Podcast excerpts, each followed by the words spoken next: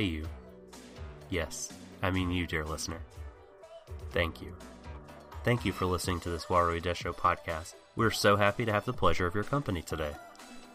If you've listened to us before and like our show, you might be wondering how you can support us, since we won't take your money.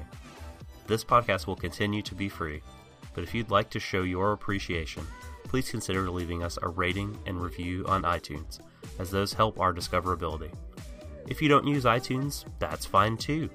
You can follow us and like and share our content on SoundCloud and Twitter. Additionally, we love getting your feedback, positive or negative. Tweet us at Warui Desho or email us at waterway at gmail.com. Whether or not it gets read on the show, I can assure you, we all read every tweet and email you send us. And once again, dear listener, we thank you so much. Now, please enjoy the show.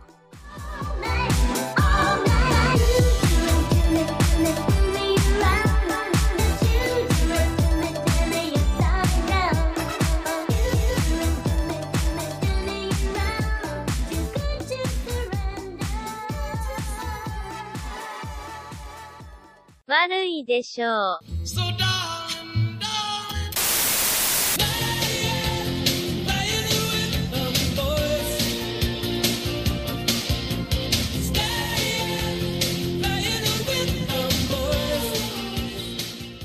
Hello, ladies, gentlemen, and MBs. Welcome to Warui Desho, and you are in the stream of No, thought. no, no, stop, stop. It's a beach episode. No one gives a fuck. That's it. We're off. Night. Bye.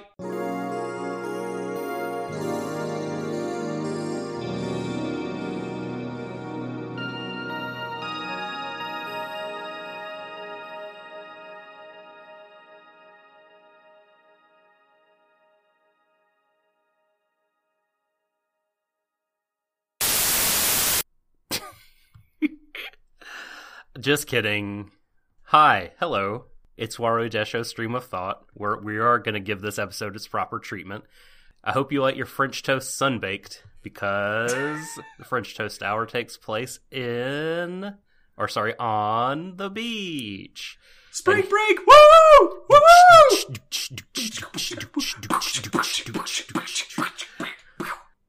Treasure that, folks. It ain't ever happening again. Here to cover all the barbecues, the shitty like DJs and skimpy bathing suits. It is I, the slow taku, the subtle doctor, and alongside me, the ever present, effervescent, scrumtrelescent, Shabranigdo, the Dark Lord, Dutch Shadan. Everyone. Cool. Okay. Um. By the way, if anyone gets the reference I dropped, please at me because I want to be your friend. we we all need to be friends. Whoever understands Dragon Slave. Um. Right. Episode seven. Darling in the Franxx. Shooting Star Moratorium. Are you ready, Shadon?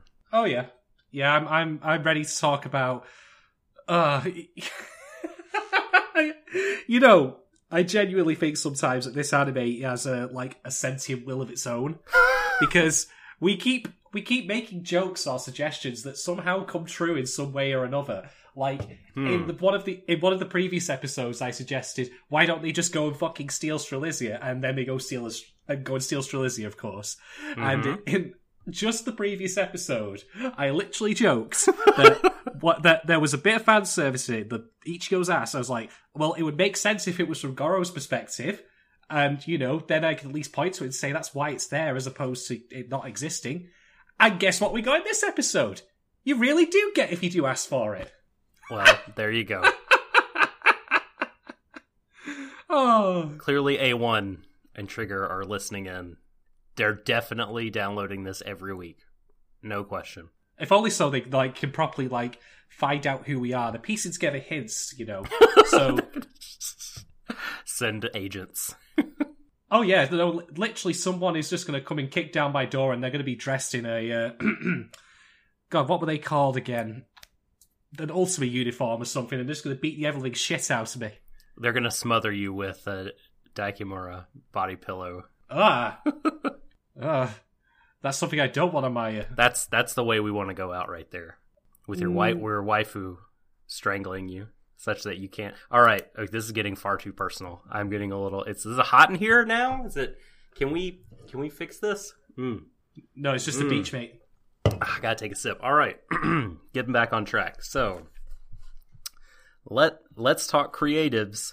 The director for this episode, lucky number seven, is a person called Toko Yatabe, who I had a little bit of trouble finding information on because Toko is spelled differently on Wikipedia than it is on Anime News Network. I thought you were going to say then that you were struggling to find out who he was because the directors are gradually getting more and more obscure. Well, look, that is yes. Okay, so it's n- not nothing uh like last week in which the person had literally no other credits, but the CVs for the episode director and the episode writer are skimpy. They're they're like the the swimsuits and school uniform skirts in this show, skimpy. Incredibly revealing.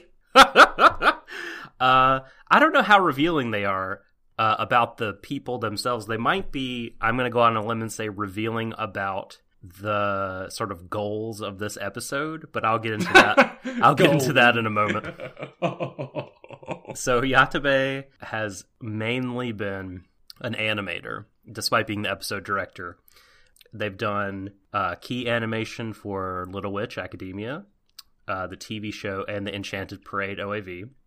hmm Key animation for the first episode of Flip Flappers, which was quite good, and then some in betweening. Um, they have done one episode directing job before. They also did that. They directed episode two and storyboarded episode two of a television show entirely forgotten by Western fandom called Three Leaves, Three Colors from 2016. I'm sure no one listening to this show has watched it. If you have, please tweet at Warui Desho and tell me what I missed. Tell us if there are indeed three leaves and three colours. yes, it's a burning question. I, I I want to know desperately. The writer's CV is actually even more sparse. Uh, one Reno Yamazaki, and Yamazaki is credited with something called production advancement, which I actually have no idea what this job is. Is that his self help book? is the what I'm getting a picture of in my head is like. So, have you seen Shirobako Shodan? I can't say I have. Okay, okay. So Shirobako, for anyone who hasn't seen it, was a really beloved show from a few years ago, uh, 2015, I believe. Um, about uh, it's an anime about the process of making anime. Oh, yes, yes. I know of it, but I haven't seen it. It's very good, worth watching for sure. Uh, the lead character in that, the first season of the show, the first cour rather, they uh, she is like just kind of running around delivering envelopes with cuts in them to various animators like houses and just kind of keeping things on track. And i don't i can't even remember what her title is. Uh, she gets a, a more prestigious title for the second show they work on but that's the picture in my head i get of reno yamazaki production advancement for a handful of episodes of things medaka box medaka box abnormal panty and stocking with garter belt um, just a few episodes here and there. Uh, but now this person is the episode writer for Darling in the Franxx episode 7. Mm-hmm. It's a Gainax connection here to trigger. And our animation director it has a much more beefy CV. So he actually has one. Mm, yeah, this is this is a, a, a big one, right? So it's one Satoshi Yamaguchi, and Yamaguchi has done like key animation for Dennou Coil, The Idol Master, which is of course where I think probably the director plucked him from. Was the animation director for an episode of Hayate the Combat Butler, much beloved. Uh, the animation director for a few episodes of Occultic Nine, which that show i'm struggling to remember if the animation itself was good but the art design and the production design of that show was was really good oh also let's see animation director for an episode of strike witches a key animator for a whole bunch of things. So this is a very experienced animator getting to direct this episode uh, of darling in the franxx which like I mean, I guess is will be a nice line for their CV, but um, I'm struggling to recall any very nice bits of um, of animation. Oh well, you you you kn- you know, Doc. It is the beach episode, and obviously they can't afford anything but the best for the beach episode. like the action scenes they're going on previously, or the you know the drama, the inter character stuff, all that. Nah, nah. We gave the we gave the big guns in for this one. Ah, the the TNA animation, which was like, by the way, which was like standard for like. It's not like they raised the bar, I guess is what I mean for the beach episode. I felt like, I mean, this episode, the character animation was fine and the characters looked good, but it was like of a piece with the rest of it, is, is I guess what I mean. yeah, that seems about right. I mean, there was a nice bit with Zorome getting a flap at one point, and also some good stuff with Zero Two. Oh, for sure. Yes, great, great stuff in, in those in those cases. Um, I just I don't think this is one. I'll, I'm not going to be sitting my grandkids on my knee saying, "Let me tell you about the animation in Darling in the Franxx episode seven, the time Zorome tried to kiss Hiro on the mouth." It was pretty memorable and epic. You're certainly selling it right here and now to me, never mind to your kids. But okay, let me let me get a preemptive thing out of the way here, because I'm sure that long-time listeners to Streamer Thoughts, Warrior Astro in particular, probably thinking to themselves, okay, I'm waiting for Shads to go apocalyptic over this, because we know that he is allergic to fan service. Comes out in fucking hives every time he sees it come up. And to you people, I say, that is not so. Because because here's the thing about this episode it wasn't pretending to be something else. It was honest and upfront with me pretty much from the start. I think that when it comes to fan service, I have a problem with if it breaks what you might call an unspoken agreement.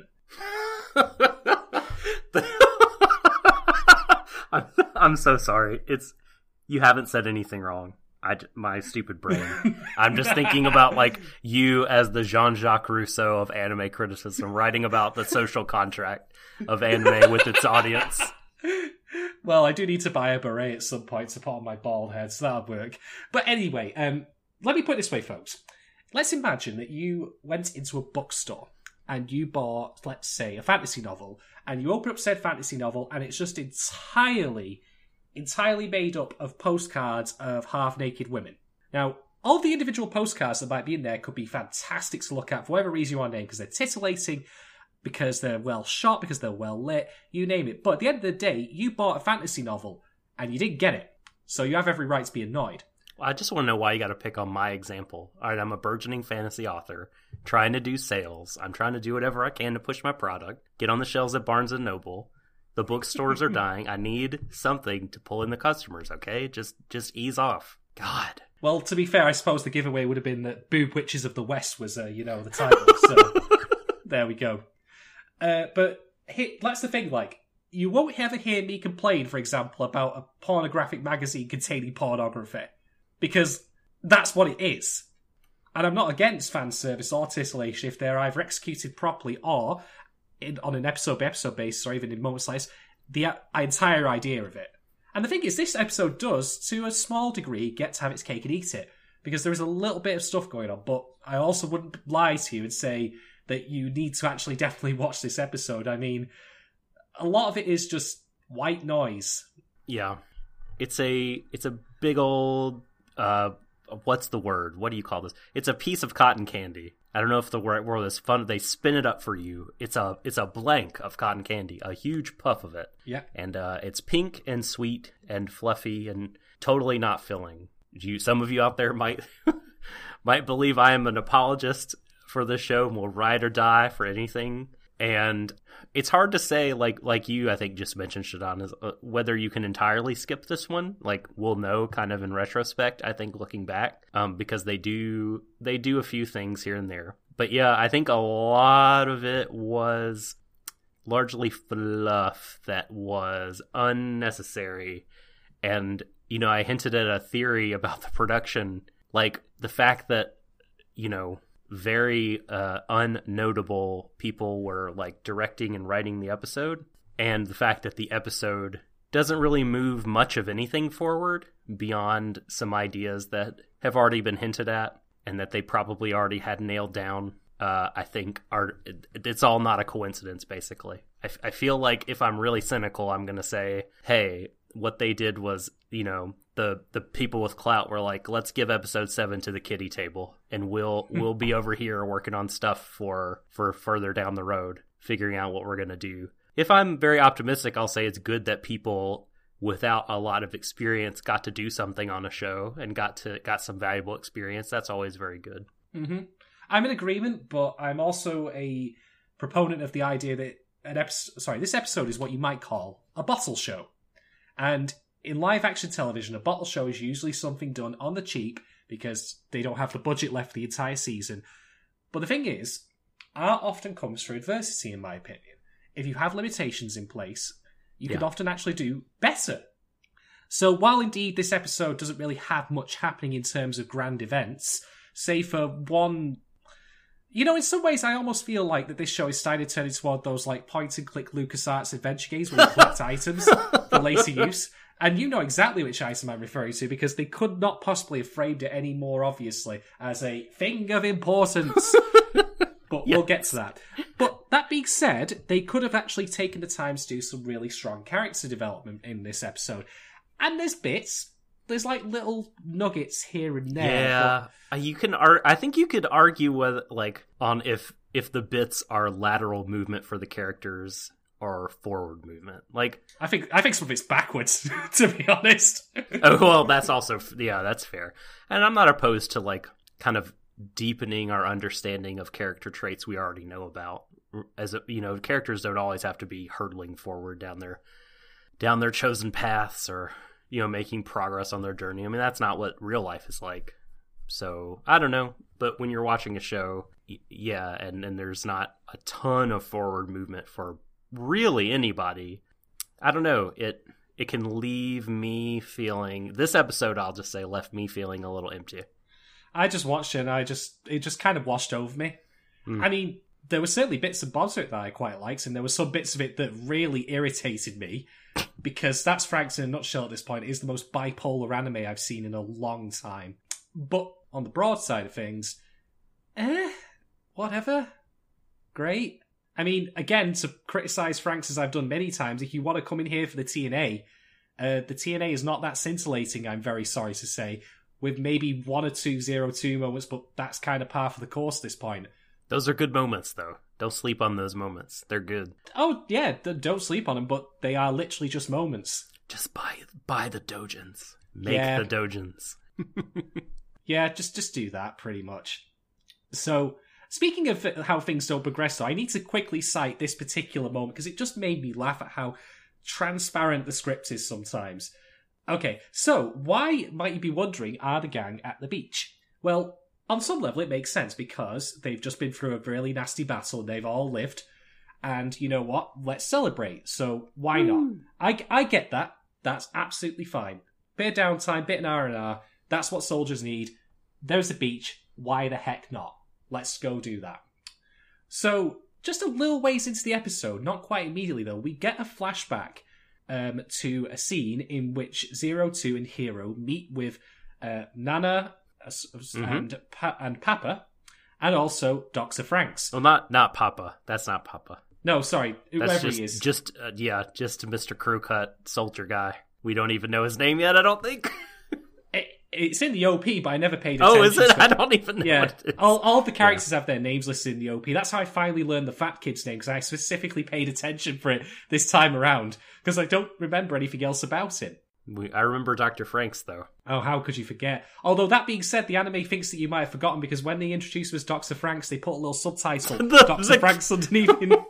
Title card, the little card down there. That's great. Yeah. They they uh it's funny that they did that for him. That's what they do in Legend of the Galactic Heroes for everyone and you need to do it in a show like that because there are scores of characters, literally dozens and dozens and dozens of characters. So it helps.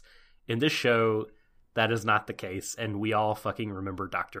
Franxx. Yeah, fucking Grandpa from Yeah. Mega Man Legends is back again.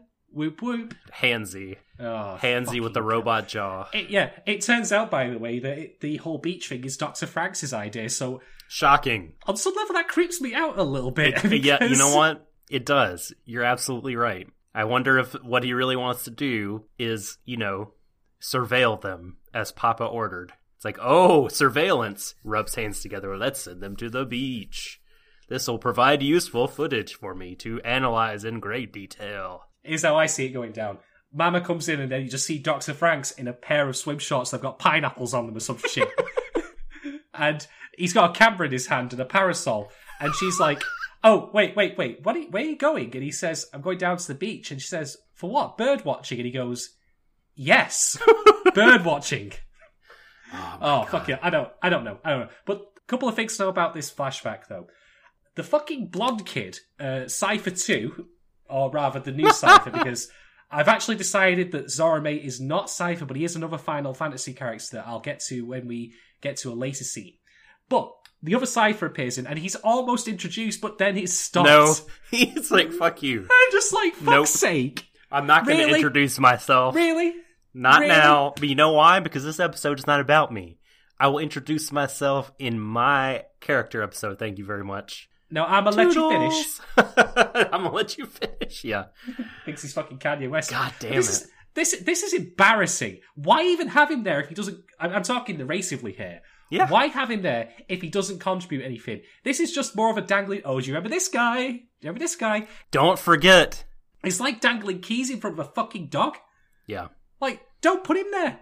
If he's you're deliberately underplaying this guy and making me not care about his reveal later on, you're actually actively working against the script by doing this. The whole idea of narrative tension and build up, you are somehow going backwards. Uh, this is unholy.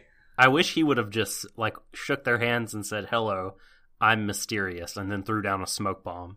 That would have been better. Yes. I would have been totally all right with that. But we don't get that. He's just there, metaphorically twirls his mustache and says, I'll be important later. And then he's gone. But, that being said, that being said, I'm going to actually give credits to this scene to the character I never thought I fucking would.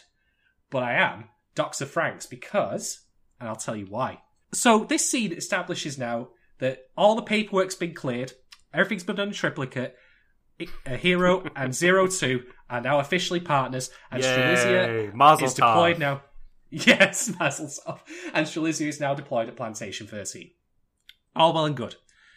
But Franxx has a warning for Hiro after Zero Two has left, which is if you want to pile, partner with her forever, don't let her consume your emotions. Now, here's the thing, right?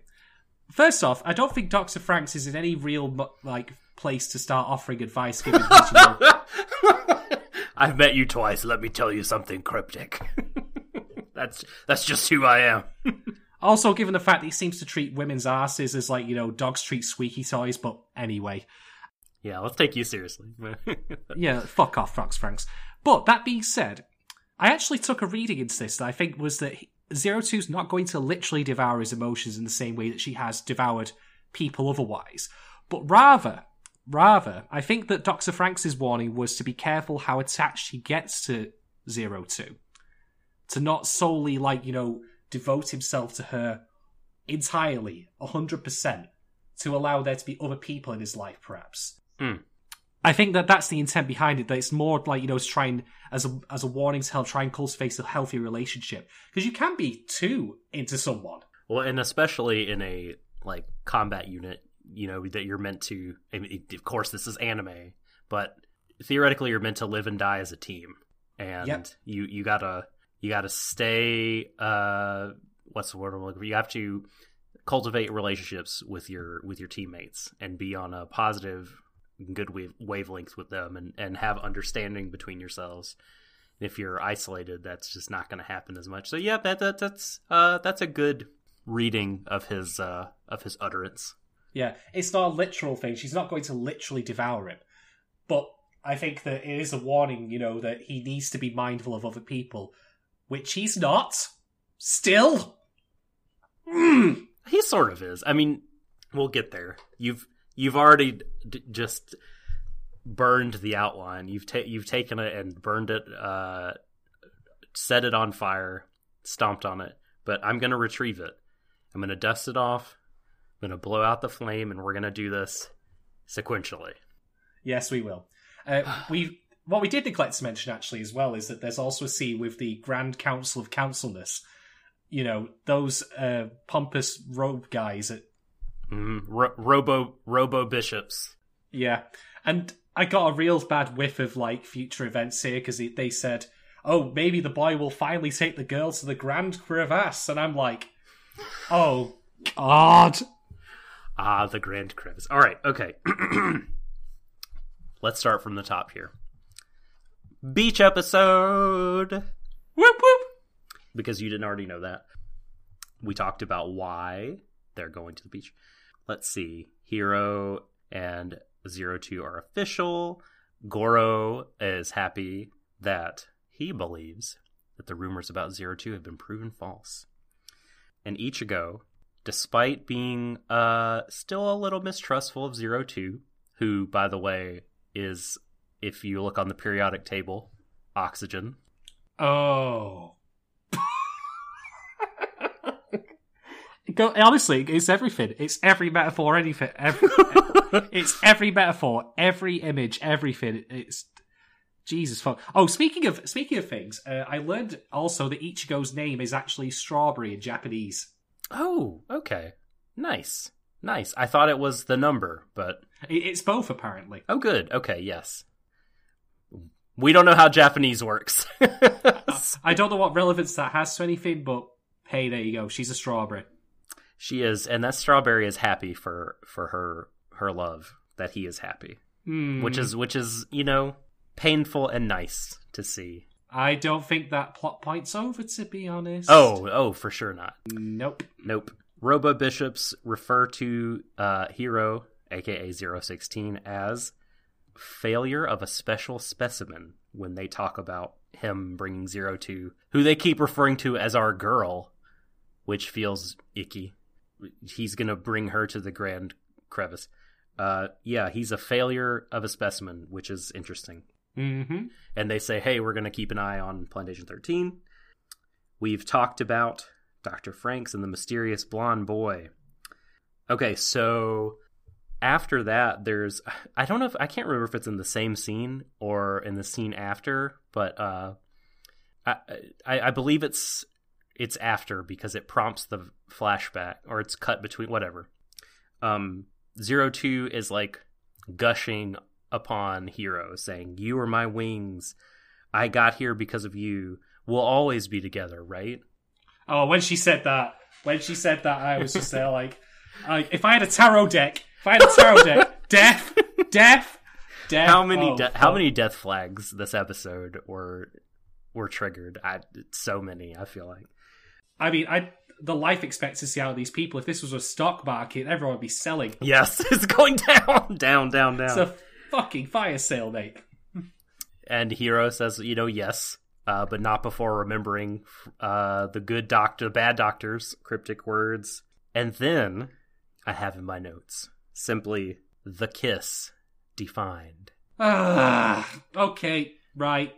A kiss Right. is a very special thing that two people share in this universe, a man and a woman share uh, as a like sign of love between those two people that they care about each other and they're special to each other. And it's that's what it is. And in this very hilarious universe that has made the physical functions positions and performance of sex of sex acts in, into robot piloting and has woven the terminology throughout its combat somehow the the foreplay before all that the kiss has taken on a heightened significance Mhm. and it's very funny to me uh, Ah. you know what's funny to me? That Zorome says in this episode, "I have never heard the word kiss before." Well that's not no that's um that's uh the other guy Is it not yeah it the other- yeah Well, okay. One of these, one of these Burks, one of them Burks, has not heard this phrase before. They were in a briefing in which they said that fucking word I was know. used to describe. Them. I know that that wasn't. I feel like that that's not worded quite right. I, This I- script is a first draft. It's as simple as that. well, look, I, I I really do think that. Um, God, I don't want to throw anyone under the bus, Do it. but I, I feel like with a little bit of nuance, it's it's easy to make sense of this part because I think what obviously he doesn't mean is I've never heard the word before. Because like you said, the plantations just kissed where the, and they used the word kiss, so they've heard the word, but they've never heard. They're unfamiliar with this specific usage between two human Yes, beings yes. and the mouth to mouth contact. So yeah, who who's to say if it's the script or the translation or or what? But um, but yeah, I felt like that part could have used some more massaging. It, yeah, it needed a revision. This is why I think this script is a first. It, in fact, so much of Franxx smacks of first draft. Darling in the first drafts. Yeah. Somehow we're in gonna spell drafts with an X. drafts. yeah, that would surprise me. I mean, do you recall how I said in episode two that apparently this show was suffering from production problems? Mm-hmm. Mm-hmm. It actually would surprise me if it turned out that these production problems were exacerbated by the scripts being rushed out. Hmm. Because you kind of need those in place firstly to actually get anything underway. Oh yeah, for and sure. that would also explain why certain things don't seem to work when they would if they were just revised a little bit. That's another reason why I think that there's credence in that this episode is to use a sports analogy, like a them punting, right? They're kicking the can down the road a little bit and saying like Giving themselves some breathing room. Mhm. Yeah, like let's make this episode 80% whatever and 20% like real story content, like new stuff. And then that Yeah. way it'll give us some breathing room as you say. It's again, I don't know that for a fact, but um looking at a few sort of factors, uh I think it will be a reasonable conclusion to draw. Indeed. And now I want to also talk about something else. Um, there's not really a point in which I can discuss this because it's not brought up in the episode. So I think that now that we brought up the kissing thing, let's bring up something else. Okay. So let's dis- let's discuss scars. The Lion King has the best one. Yes, absolutely. and they he needs to sing his fucking song in the remake. God damn it. What is the matter? What Jon Favreau, please. Come on.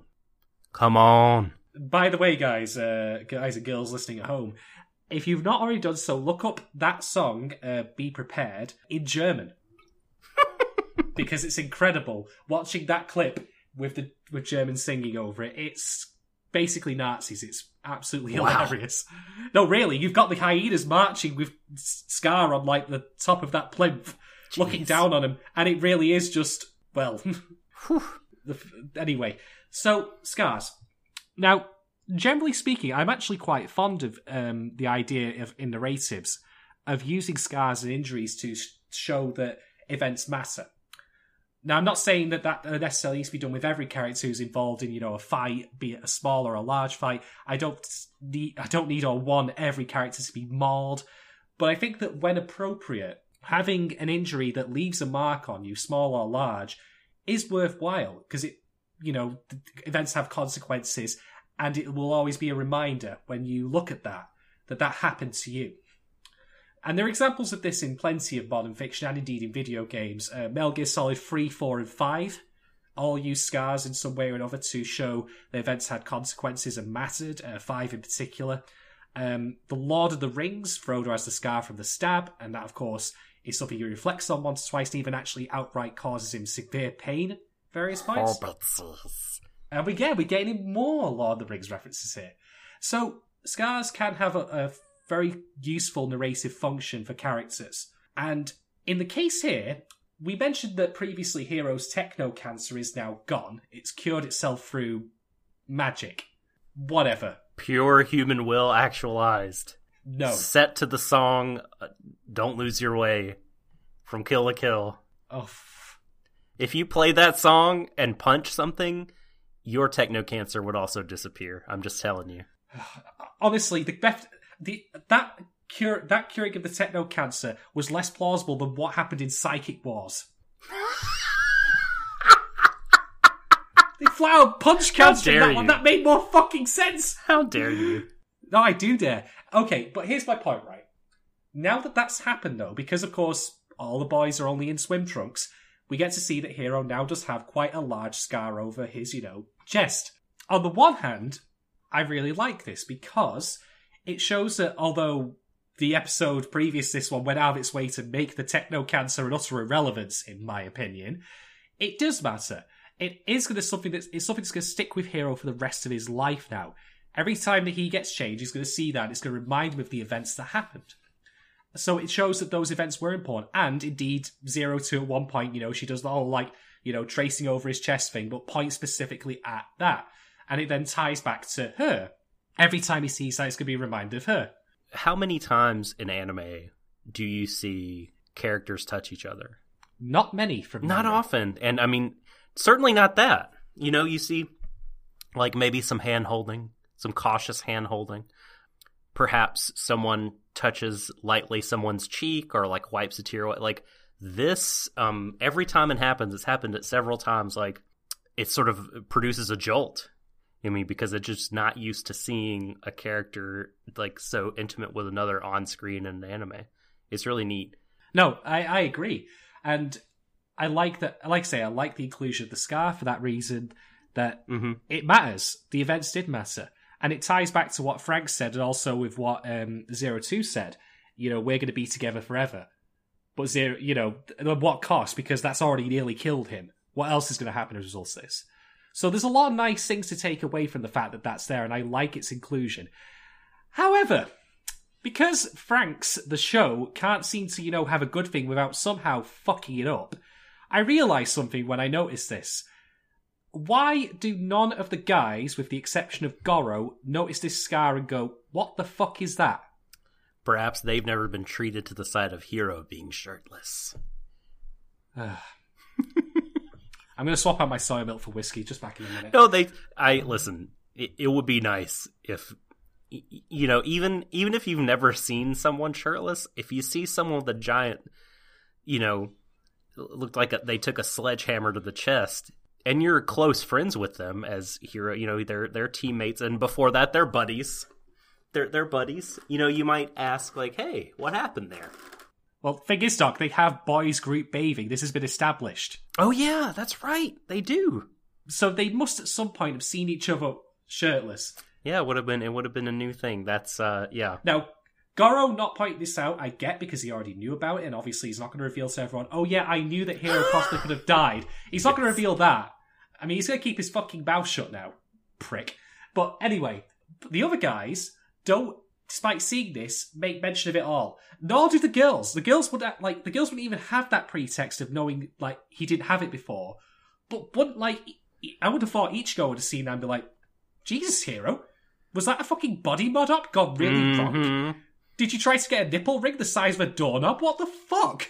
But no, nothing. It doesn't like the only people who Yeah. seemingly can see this scar are Zero Two and the audience. And I'm just like, for fuck's sake, guys. Well, yeah.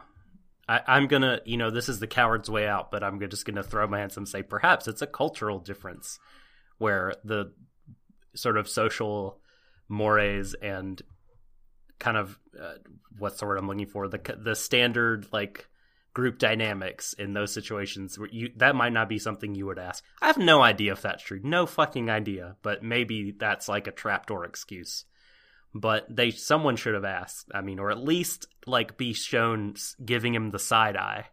You know what I Yeah. mean? Like, what the fuck is that thing? Why even have it in there then in the first place if it's not going to be, you know, made use of in that way? Oh yeah, Again, first draft, first, first draft syndrome, it really comes across as that. uh huh, yeah. That that that would be that connection should have been made. Yeah, they. I I I bet that would be something that they'd like to do over again. Wouldn't surprise me. Anyway, let's move on. To the most shippable couple. This is the known shippable right here. Ichigo and Ikuno. They they get to have their little moment under the umbrella. It's so sweet. Ichigo's Yeah. gonna gonna stay with her, and then she says, "Hey, I've got this book. Go play. It's no big deal. Are you sure? Yeah, go ahead." And they share a nice, warm, tender smile. Uh, and then fucking asshole supreme Mitsuru walks up, and whoo, it gets cold. I got a little chill in the air because things between those two Mitsu, uh, Mitsuru and Ikuno, they are frosty. Oh They are, yes. man, no love lost between those those still partners, still compatible partners, and they have a very terse, cold exchange in which you know that that's I guess the time when he's like off screen is saying, "Let's go explore this neat place," which we'll get to. And then we have the whole like the kiss business, which we talked about, like the boys pulling Hiro aside, who was having a nice moment with Zero Two. They cut blocks him. They did. They were like, "What's a kiss, bro? Oh man, you beat us to it. Oh no, I need to experience this. Let me kiss you." That was pretty funny. That was amusing. Also, because Zorome's animations were really good in this bit as well. I did. Yes, I enjoyed that. That was nice. Good. Uh, good on you, Yamaguchi, for for this part, for the directing this this part well.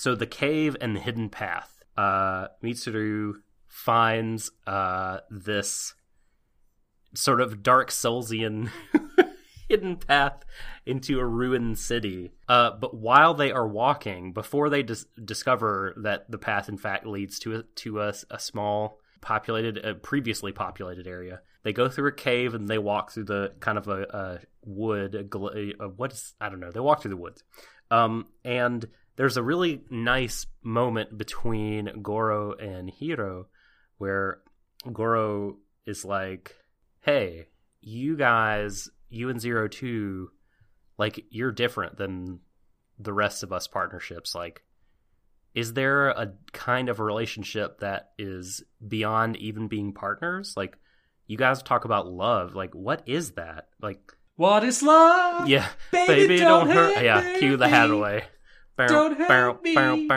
no more.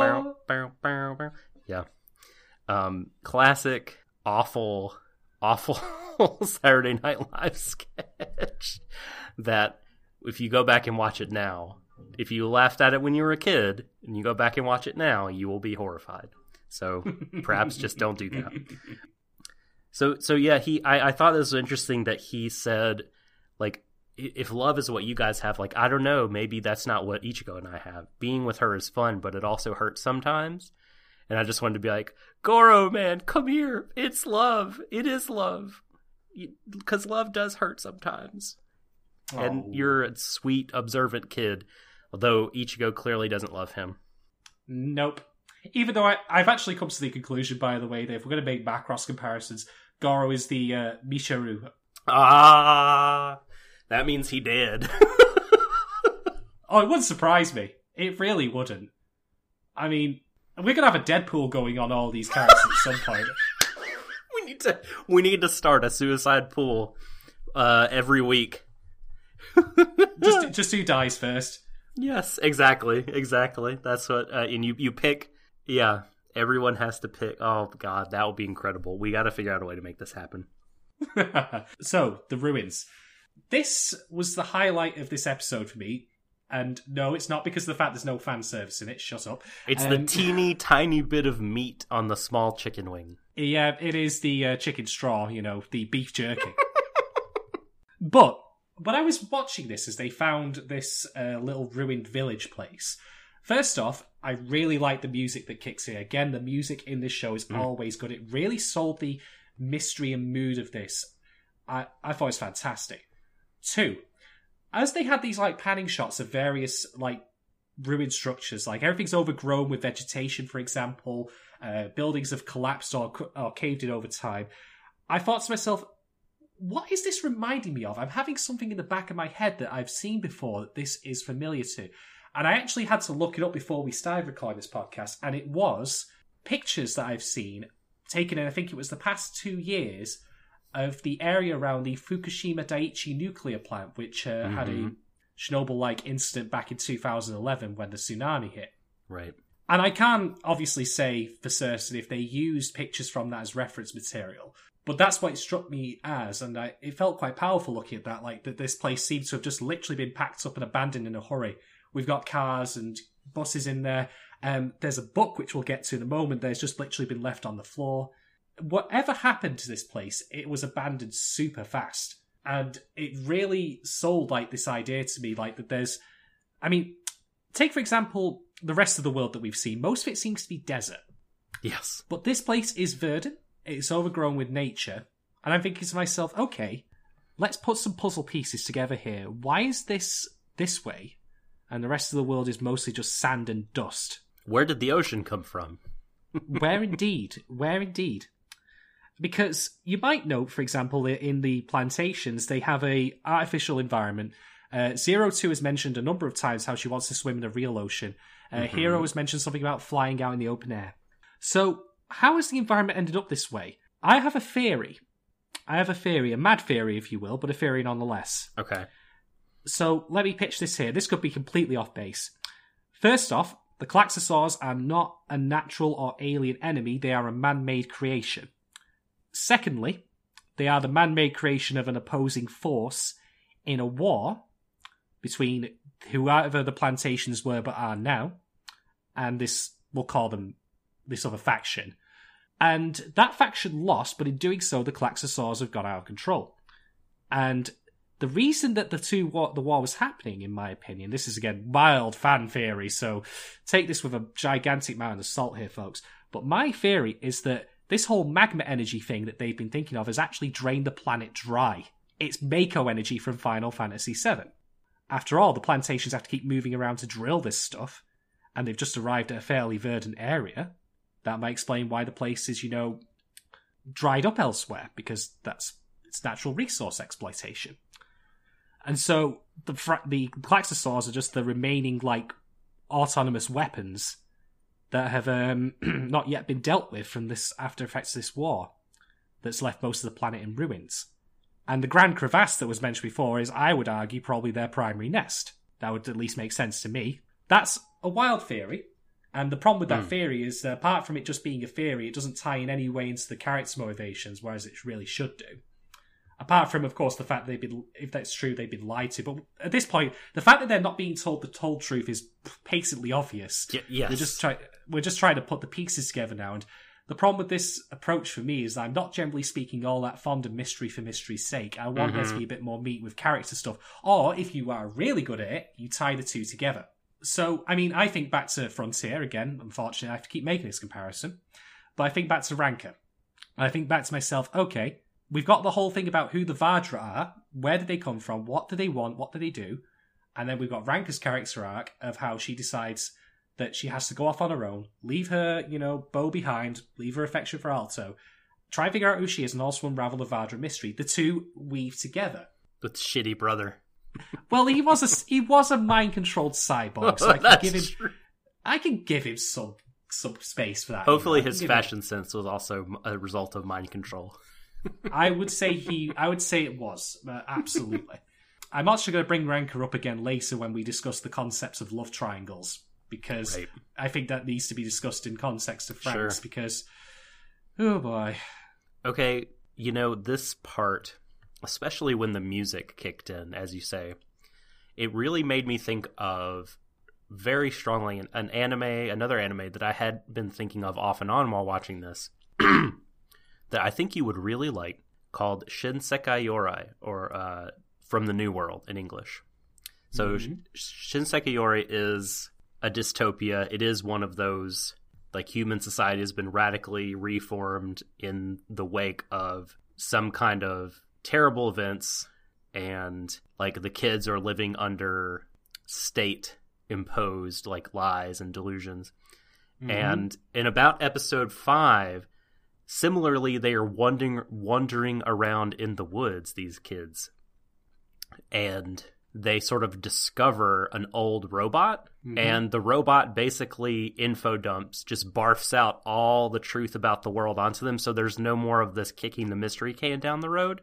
Like they sort of learn the most of the truth about their world and then the rest of the show is them dealing with that and you know at some point like the the show starts out and they're like primary school kids and then they're high school kids later on and you know older teenagers and then by the end those that remain are adults. It's it's really good. It does uh world building and mystery like a bazillion times better than Franxx. Yeah, I'm reminded of a novel, um, specifically Arthur C. Clarke's The City and the Stars, which was of a city in which all the people who lived inside it believed the way a certain way things were, and it turns out it's not the case. Uh, quite a good uh, classic sci-fi novel, by the way. Um, no Klaxosaurs in that, I'm afraid, and no giant robots. I'm sorry, sorry to say, but it's quite good. But yeah, I did quite like this whole sequence of them exploring the place and just making Yeah. observations. Um, one particular observation that's well, it's the loaded, it's the smoking gun um, of a theory that I postulated previously, and I think other people have as well, um, which is that Kokoro um, wanders into a pharmacy, and in wandering into this pharmacy, she looks around and there's a book on the floor. So she picks up this book, it's completely covered in dust, and she dusts off the book. And it says, uh, Preparing for your first childbirth, how to look after your baby, or something to that effect. Um, she's at this point saved by Mitsuru as a, you know, a poltergeist knocks over a chest of drawers on top of her. I don't know how that happened, but hey, whatever. It happened. And the closing shot of this is a close up of the book as she's holding on to it. Uh, she also says baby question mark like she doesn't know what a baby is. Yep. So, well, you can make. I don't even need to tell you the inferences you can make from that. you know, Kokoro picks it up, uh, the the book about um about motherhood and, and babies, and of course, she of course is depicted later as having a motherly sort of attitude in general, but specifically toward um, Miku, Zorome's Yes. partner. There's a kind of a mother daughter relationship happening there. yep. which I and you know there's some dots to connect, and I I wonder what this portends for her character. You know, mystery, Yeah. death flags. I'm just wondering what'll happen if one of the adults discovers that book.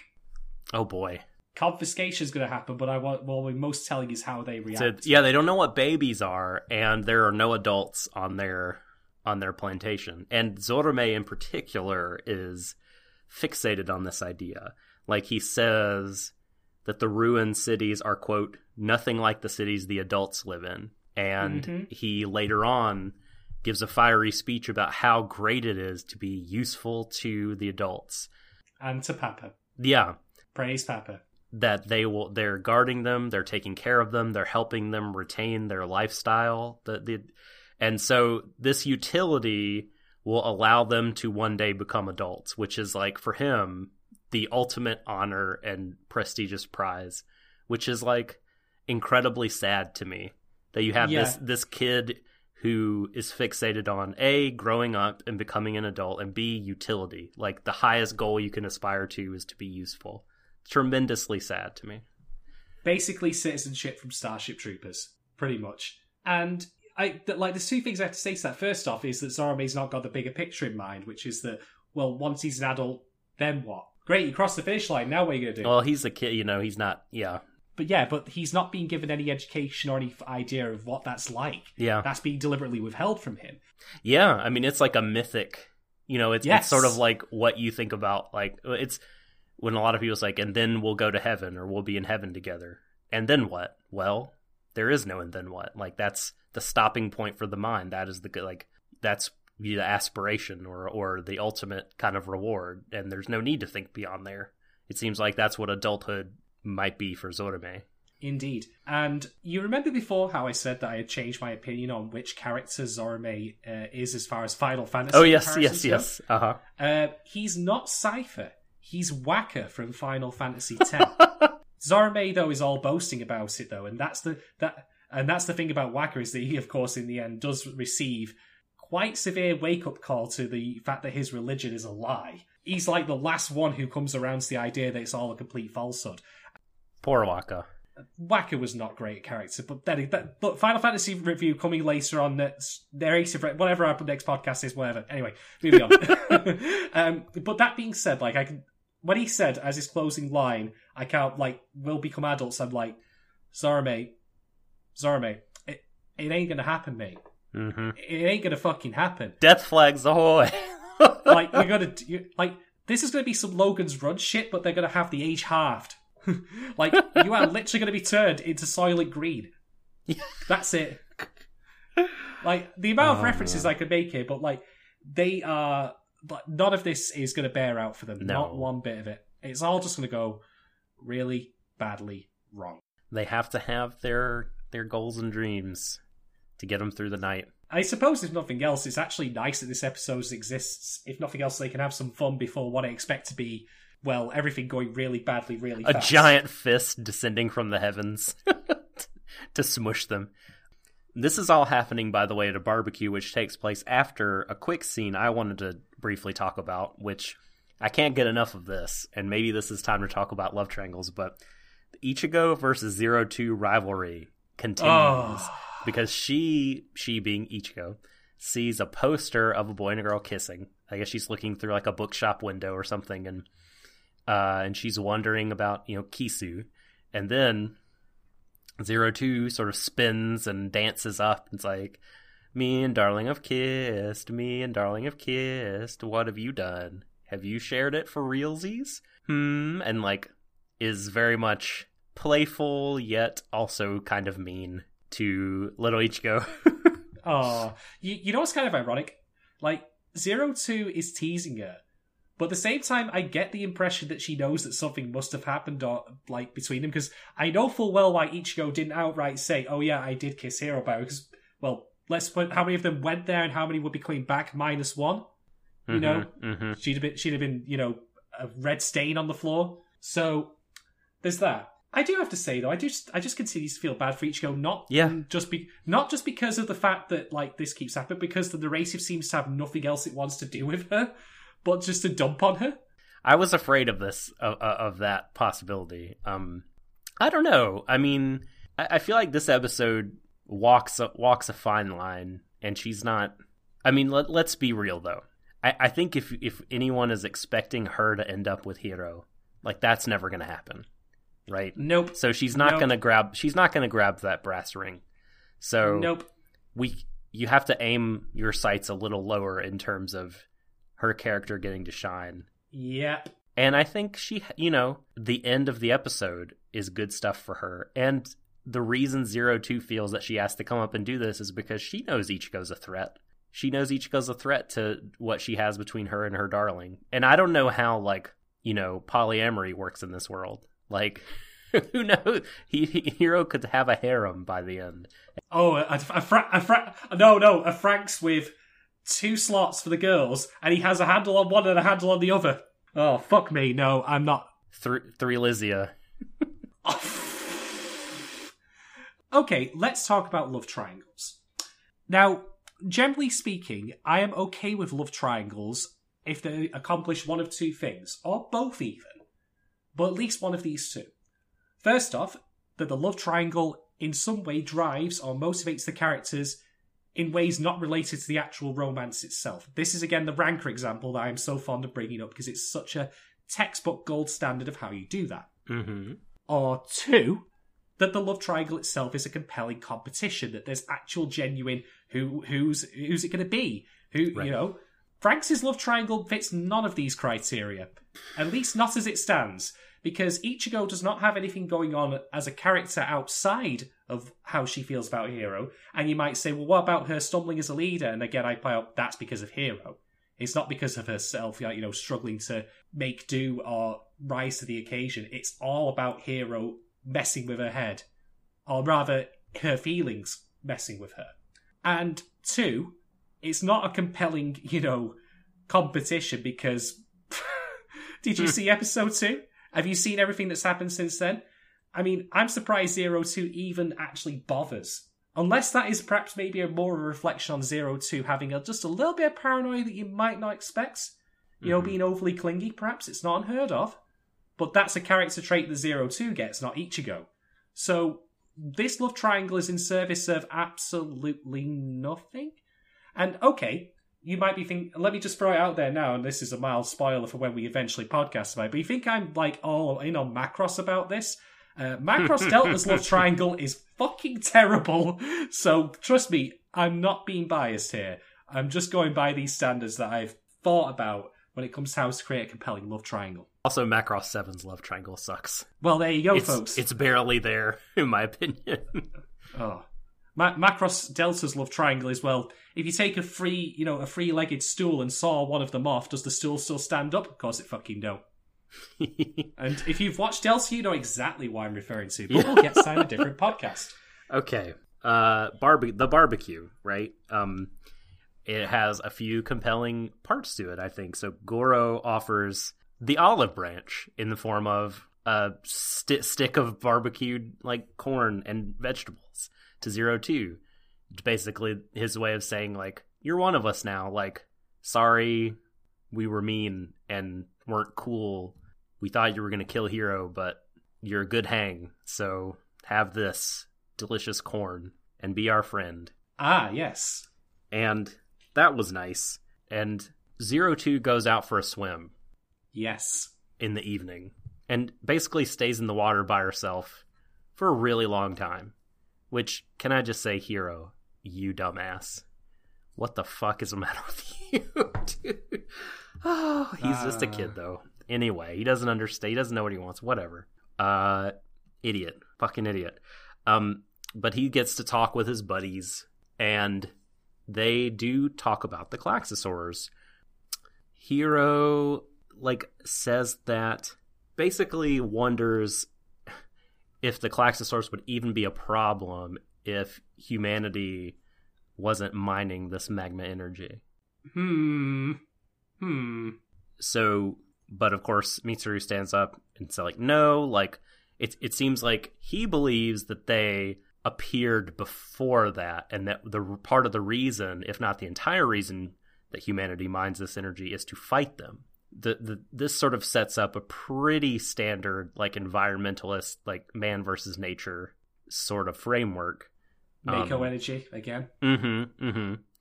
That we don't know how much of this is true, you know, if Hiro is right or if Mitsuru is right, but this is put out there, right?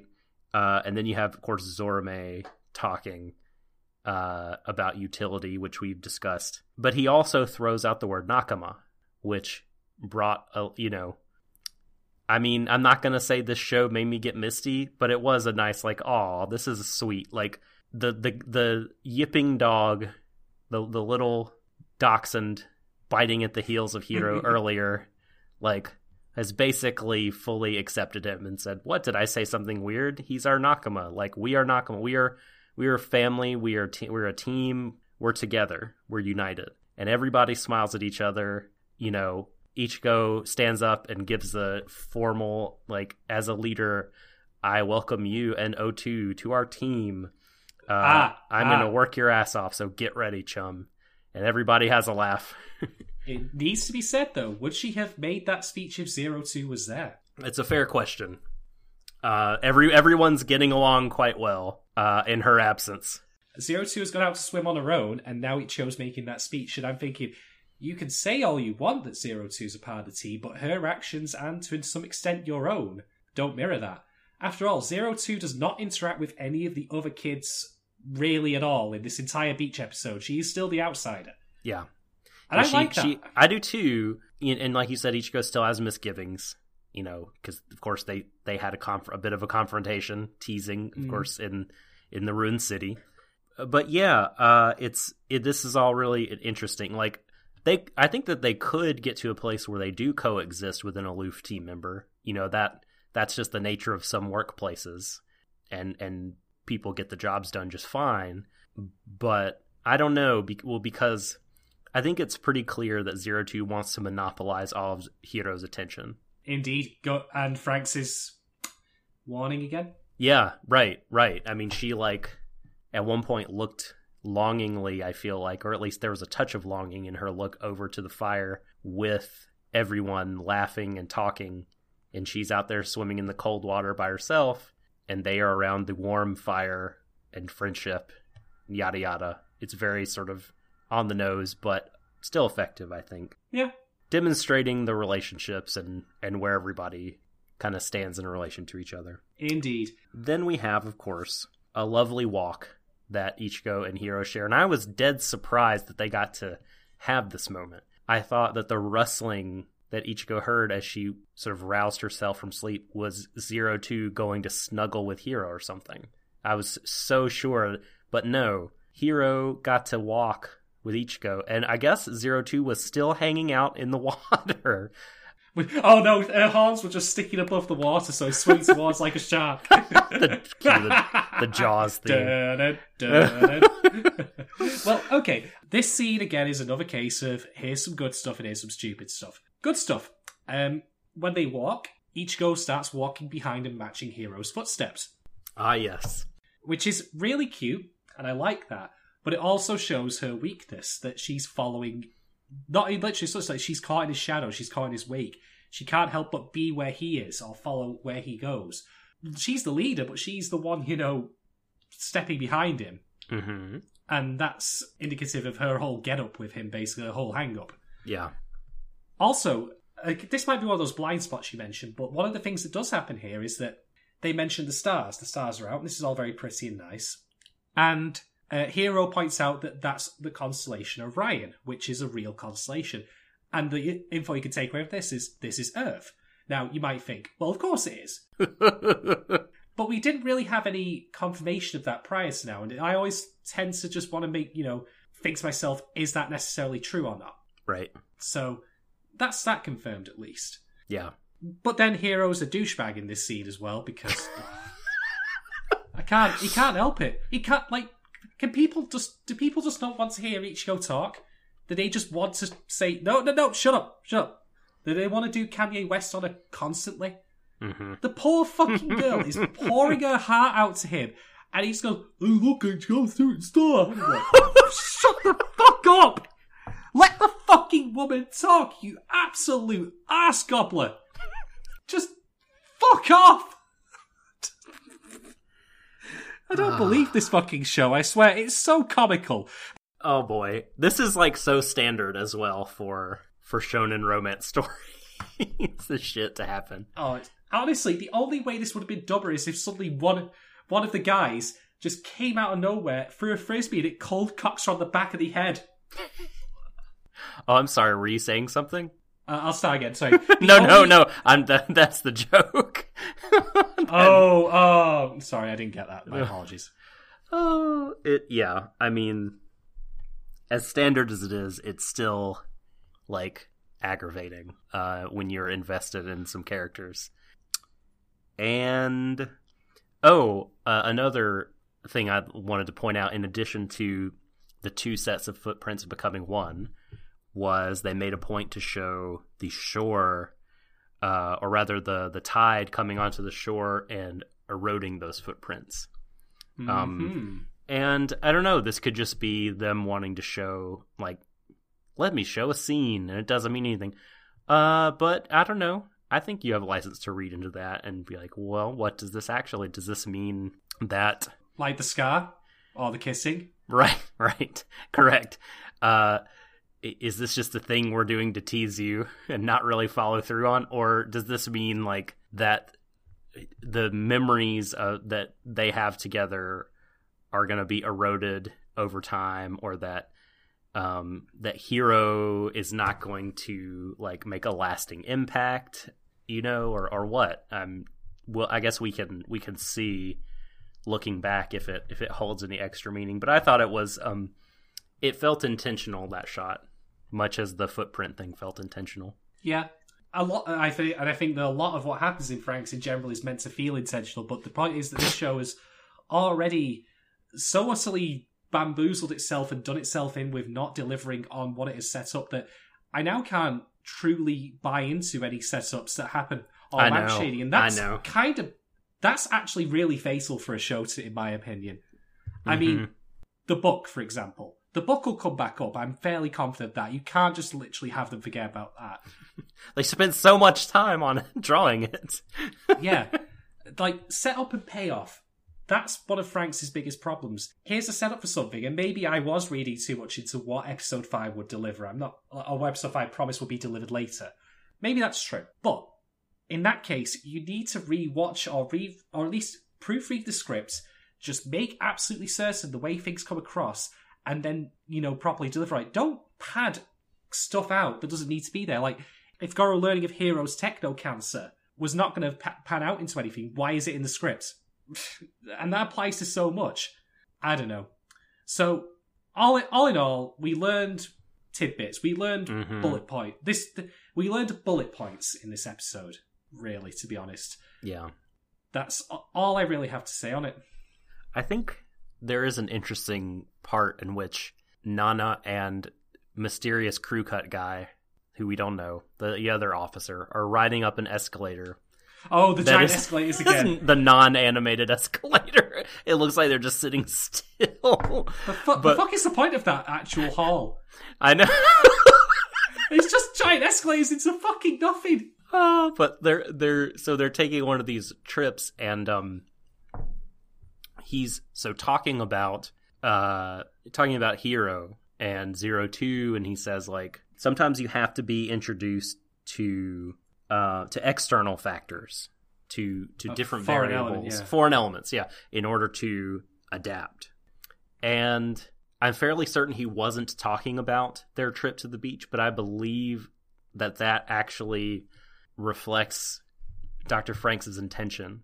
I think it was his idea to let them come to the beach, not to have them relax, but I think the fact that like this group is under special care and special observation, like by said by like the Mecca bishops, and Dr. Franxx has taken this. Uh, Dr. Franxx has taken a special interest, and so I think for whatever his reasons are, like he he knew that that stuff was there, right? The the ruined village, I believe, the the ruined city, and I think he wanted them to get a taste of all that to to start on their journey towards finding out the truth of things. Now, why he wants that, like if it's good or bad that he has in mind for the kids, like who knows? It's but, a mystery. but I think I think that that's part of it. Yeah, I think that he wanted to introduce foreign elements in order to continue to have them adapt. Could be. If I had to say one thing though, is that if this show wants to preach about introducing foreign elements to adapt, then the foreign element it needs to adapt is a good script. Oh, There you go. hey, Actually, there's one other thing I want to add because this is not a criticism of the show, more as it's an observation of a missed opportunity. So let's go back all the way to Mystery Blonde Kid, who we don't care about. He oh comments, shit! I've already forgotten about him. Like I, I'm not even kidding. when you said mystery blonde kid, there was half a second. It took my brain longer than it should have to remember who you meant. Hey, it was half a second longer than was necessary. You shouldn't have even cared about him. okay, but okay. My point is this: Blonde Kid mentions this is the first time anyone has survived with zero two. Now, let me pitch an idea to you here, folks. Now that we and now we've got past episode six and Hiro has lived. What if Hiro found out that Zero Two had had another partner who had lived more than three times, but for other reasons was now no longer partnered with her? Think about it for a moment. Hiro currently is all special, like you know, character, like you know, he his relationship with Zero Two is defined by the fact that he's the only one she can pilot with, and that's what makes him unique and worthwhile. Oh, that's gonna yeah. He won't be unique in that regard. I feel. Exactly, that's the point. Yeah, What what a character development point that would have been for him to realize that. I, I think it will. I think it will happen. You think that we're going to find out? Because bear in mind, Mystery Blonde Boy did say that it's never happened. That's why I'm saying it's a missed opportunity because he has pretty Oh. conclusively stated that you know Okay. that Yeah. that's not going to happen Uh, well, no, well, okay, unless we choose to think he's a liar. or just doesn't doesn't know everything. Yeah, I I feel I I have felt for a while that that would be a pretty obvious place for them to go. Maybe even as a like a something at the end, you know, where a mystery person no one knew about or no one knew like, "Yo, you're still alive?" But I mean, who knows? It's just completely wild speculation. Uh, but if they if he is telling the truth, that yet you're right. I do think it's um that would have been kind of a layup and they're just making it harder on themselves. but I, I guess it it would be kind of good. So the more I think about it, yes, it's an obvious play, but I, I'm not actually sure I'd like to see that play out. I don't know. Mm. Well, I think it would just be interesting for our character who literally has no real personality or distinguished attributes to actually develop some in response to a revelation that he is not as unique as the world seems to make him out to be. That would be good. That's what I'm thinking. Like, and then that would tie into the whole idea of him treating Zero Two as a person. Like, you know, all the embarrassing things he said, like, "I want to pilot you," blah blah blah blah blah. Like that, you know, that kind of stuff. So missed opportunity, I think. But I'm only pitching it here. I'm sure they have a different vision for the show, and who knows? Not meant to necessarily know everything that's going to happen next, but where are we're going to go next, I don't know still. Can I ask you how how did how did you feel about Zero Two and Hiro's um relationship as it's played out in this episode and maybe the last last episode as well? Like I I don't know, like she remains of course elusive and not entirely graspable by him. You know, definitely keeps him on his toes, so to speak. But uh, there's uh, a bit of an edge that is was present early that is no longer there. Perhaps it's because he's cleared whatever hurdle he needs to clear. But I don't know. I, I felt like I felt like something is missing. I'll tell you what's missing. I know exactly what it is. Hiro is not self actualizing or taking any initiative in this relationship. Whatever relationship you want to call it, at all. It's all her. She is leading him by the nose every single second. And it's just like all all praise. Like I mean That too, for, for yeah. her to say like you're the reason that I'm where I am is utter horseshit. Yeah. And, I mean, of course it's what you're gonna say to the boy you're in love with, I guess, but like is she though? it's it's a little um she's laying it on pretty thick. And then he's just sort of like cool. Oh you're touching me. Oh man what do i do? What do i say? And the boys grabbed me and took me away. Oh you're you're going to swim again? I won't go with you. I'll just stay up here and, and eat bell peppers. Thanks. I now that you've said that, it is actually just a couple of notches above being on Love Hina level of oh one Christ guy almighty fuck, fucking worshipped by the women around him, like, and then also just freaking out whenever you know they get close to him in any way. That age-old trope that I absolutely despise. i where- hate that man it doesn't i Is he don't- scared of his own erection? like i mean yes hell. like that she d- she does you know caress him and like come up and lick his face and talk about kissing and that throws him off. And that's good. I just want like i want more of like you said hi either him contributing or rather than her following him around her blazing her own trail and and him following after her and struggling to keep up. I think either of those will be more interesting than kind of what's happened lately To be fair, she does do that at the end when she goes off swimming on her own. yeah but i well, i feel like it's i could be wrong about this but the note that it hit strongest that action for me was I, I wish Hiro would come out here with me and i could have him all to myself Ah, I see. So she wasn't. She was being subtle about it as opposed to just literally grabbing him and taking him. Hmm. I could be wrong about that because she. I mean, sometimes she's subtle and sometimes she's very much not. Like she's erratic. So I don't. I don't know.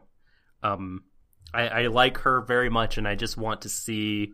I want what's best for her. Damn it! She should be another show then. Find a better boy. Uh, again, like like I said before, though, there's not a lot of great choice out there. That's true. I'm so, very sorry to say. yeah. Uh, I have actually just remembered one thing though that I did find funny about this that even that's never commented on. And in hindsight, I get why it happened, but I do love the fact that none of the cookie cutter kids are with these guys. No. they they all went off elsewhere. They don't get a beach holiday. They're off back to the fucking you know gym or the obstacle course or whatever. yes. The the sleep the sleep machines in Chrono Trigger Oh, that are like you got a full night's rest, but you're still hungry. Put put them back in a tank. Yes. Oh, Like- Yeah, I don't even know if they'd want to be hanging out with Zero Two. I don't know. I again, I have like I said to you before, though, I don't know what the show's about. Now, I'll be fair. This episode's construction doesn't mean it's going to add a lot to that. You know, it's not going to give us much more of an idea. That's the way it is. This episode is primarily about giving you fan service. There's not really any way around that. Yeah. All the things we've just talked about, for however long we might talk talk to them about, they're not really all that consequential. They're just smoke and mirrors. I I here's a thing that may be important later, and here's another thing that may be important later, Mhm. and here's character beats that we already know that have already been established, but we're doing it again. And Yeah. here's here's a thing that should have been relevant but isn't, and right. and that's really it. Honestly, like, and again, I have to say, if you wanted to come into this for the cheesecake, for the fan service, it's not that good. It's just kind of eh. I mean, there's some really like gratuitous, cl- and I say gratuitous, saying not necessarily as a negative thing. I'm talking like because this show, this episode is Right. explicitly about the fan service. There are like one or two gratuitous bits, and there's of course uh, Miku, the motherly thing you mentioned, where she's resting on Kokoro's lap, and all the lad, all the guys are like, "Oh, I want to do." No, no. Look at their envious stares. that made me laugh. Was Miku flipping all of them off? By the way, She was throwing up the V sign. Get fucked. Amazing. Amazing. That's great. Oh boy. God bless. All the ladies all the ladies in the show. God bless them all. I I they all deserve better. Which is true of real life. But Ah, yes, yes, indeed. But yeah, um, that's really all I have to say about the episode. give me your give me your star rating. I'm not going to give you one. It doesn't. This episode is um, this episode is consequence free enough that a star rating on its relevance or quality to the show does not matter. It is a thing. it is There you go. poof out of five. it is. I'm. I'm gonna give it. Um. I'm gonna give it two point seven grilled vegetables out of five. Uh. Just because there's some some there there, but not all that much.